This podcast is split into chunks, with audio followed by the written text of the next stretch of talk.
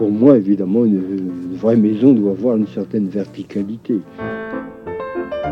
Il faut, pour le moins, n'est-ce pas, avoir euh, une cave et un grenier, naturellement.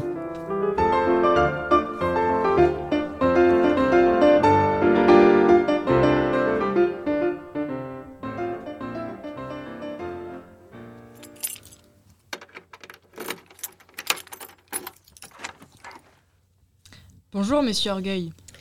Bienvenue dans mon humble demeure, chers amis. Depuis le temps que nous devions visiter votre château. Nous avons hâte de le découvrir.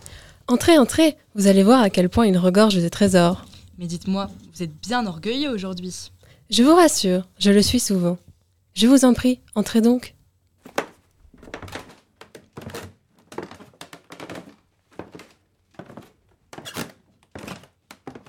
Au rez-de-chaussée, voici mon sens. On me qualifie souvent de présomptueux. Vous possédez donc une opinion très avantageuse de vous-même. Et vous êtes persuadé de votre propre excellence. Il est vrai que je me juge assez supérieur aux autres. Eh bien, quelle arrogance Quoi que vous en disiez, j'assume ma personnalité. Au premier étage, une de mes sonorités. Le O, voyelle ouverte suivie du R, consonne vibrante, qui rappelle votre richesse avec or. Et Eh oui, même ma texture sonore est en accord avec mon excellence. Beau reflet de votre comportement, en effet. Décidément, vous êtes vraiment orgueilleux. À la cave, voici mon étymologie. Du latin superbia ou du vieux francique urgoli, dérivé de fierté, c'est vous qui choisissez. Vous avez toujours été fier, même il y a bien longtemps. Cela ne nous étonne guère. Pour une nuit plus vaste, je vous invite sur la terrasse. Et voilà, mes références culturelles, évidemment non exhaustives. Dans l'œuvre Le nom de la rose, C'est le roman de l'excès par excellence, ainsi que de la luxure. Du livre Du pouvoir. ou encore de la richesse. un véritable orgueil de l'intellect.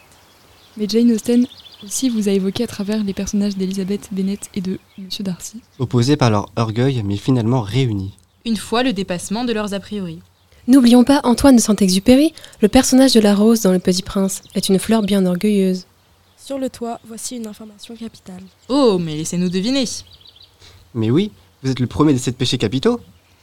Ce lien religieux, c'est la représentation d'un vice. Rappelons qu'un vice est un mauvais penchant, un défaut grave. Merci pour cette précision, mais je voulais plutôt parler de la théologie chrétienne. Nous t'écoutons, vas-y. C'est sans doute le péché le plus grave, car ce sentiment de supériorité pousserait l'individu à se placer au-dessus des autres et donc à s'élever au-dessus de Dieu. Oh là là là Quel jeu dangereux Quelle hubris Le bris Mais oui, l'ubris, la démesure, l'attitude excessive qui consiste à dépasser Dieu. Et l'écart à vouloir toujours s'élever, on ne peut que tomber. Parlez-vous du mythe d'Icare qui nous enseigne sur les dangers de la désobéissance et de l'arrogance Oui, c'est cela.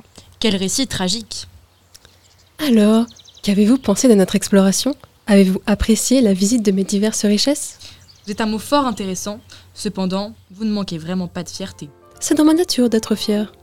À force d'être prétentieux, attention à ne pas vous oublier les ailes.